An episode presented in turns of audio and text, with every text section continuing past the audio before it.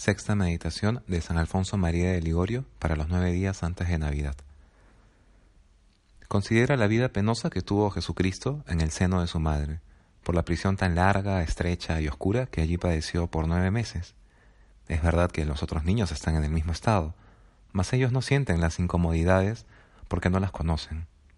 Pero Jesús las conocía bien, porque desde el primer instante de su vida tuvo perfecto uso de razón. Tenía sentidos y no podía servirse de ellos. Tenía ojos y no podía ver. Tenía lengua y no podía hablar. Manos y no las podía extender. Pies y no podía andar.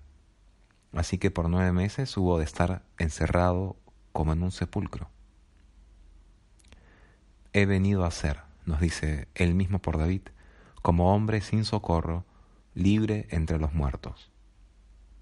Él era libre porque voluntariamente se había hecho prisionero de amor en aquella cárcel, pero el amor le privaba el uso de la libertad. Y allí le tenía estrechado con cadenas que no le permitía moverse. Oh grande paciencia del Salvador, exclama San Ambrosio, pensando en las penas de Jesucristo mientras estaba en el seno de María. Fue para el Redentor el vientre de María cárcel voluntaria, porque fue prisión de amor, mas por otra parte no fue injusta. Era a la verdad inocente, pero se había ya ofrecido a pagar nuestras deudas y a satisfacer por nuestros delitos. Con razón, pues, la divina justicia lo tiene de tal manera encarcelado, comenzando con esta pena a exigir de él mismo la merecida satisfacción. Mira a qué se redujo un hijo de Dios por amor de los hombres. Se priva de su libertad y se pone en cadenas, para librarnos de las del infierno.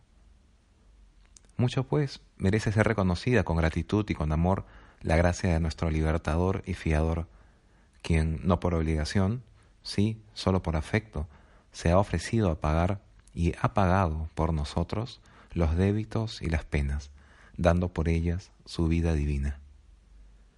No olvides, dice el eclesiástico, el favor del que te salió por fiador, porque puso su alma por ti afectos y súplicas.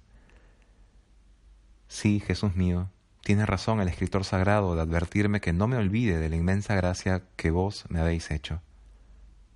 Yo era el deudor, yo el reo, y vos el inocente. Vos, mi Dios, habéis querido satisfacer por mis pecados con vuestras penas y con vuestra muerte. Mas después de esto, yo me he olvidado de tan grande gracia y de vuestro amor, he tenido atrevimiento de volveros las espaldas, como si no fueseis mi Señor, y aquel Señor que tanto me ha amado. Pero si hasta aquí me he olvidado, no quiero, Redentor mío, olvidarme más. Vuestras penas y vuestra muerte serán mi continuo pensamiento, y éstas me recordarán siempre el amor que me habéis tenido. Maldigo aquellos días en los cuales, olvidado yo de lo que padecisteis por mí, abusé tan malamente de mi libertad.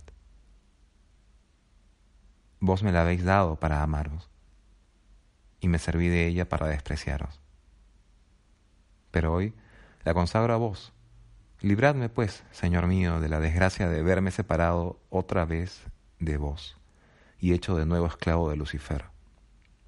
Ea, encadenad a vuestros pies está mi pobre alma con vuestro santo amor, a fin de que no se separe jamás de vos, Padre eterno, por la prisión de Jesús en el vientre de María, libradme de las cadenas del pecado y del infierno. Y vos, Madre de Dios, socorredme. Vos tenéis dentro de vuestro seno aprisionado y estrechado con vos al Hijo de Dios.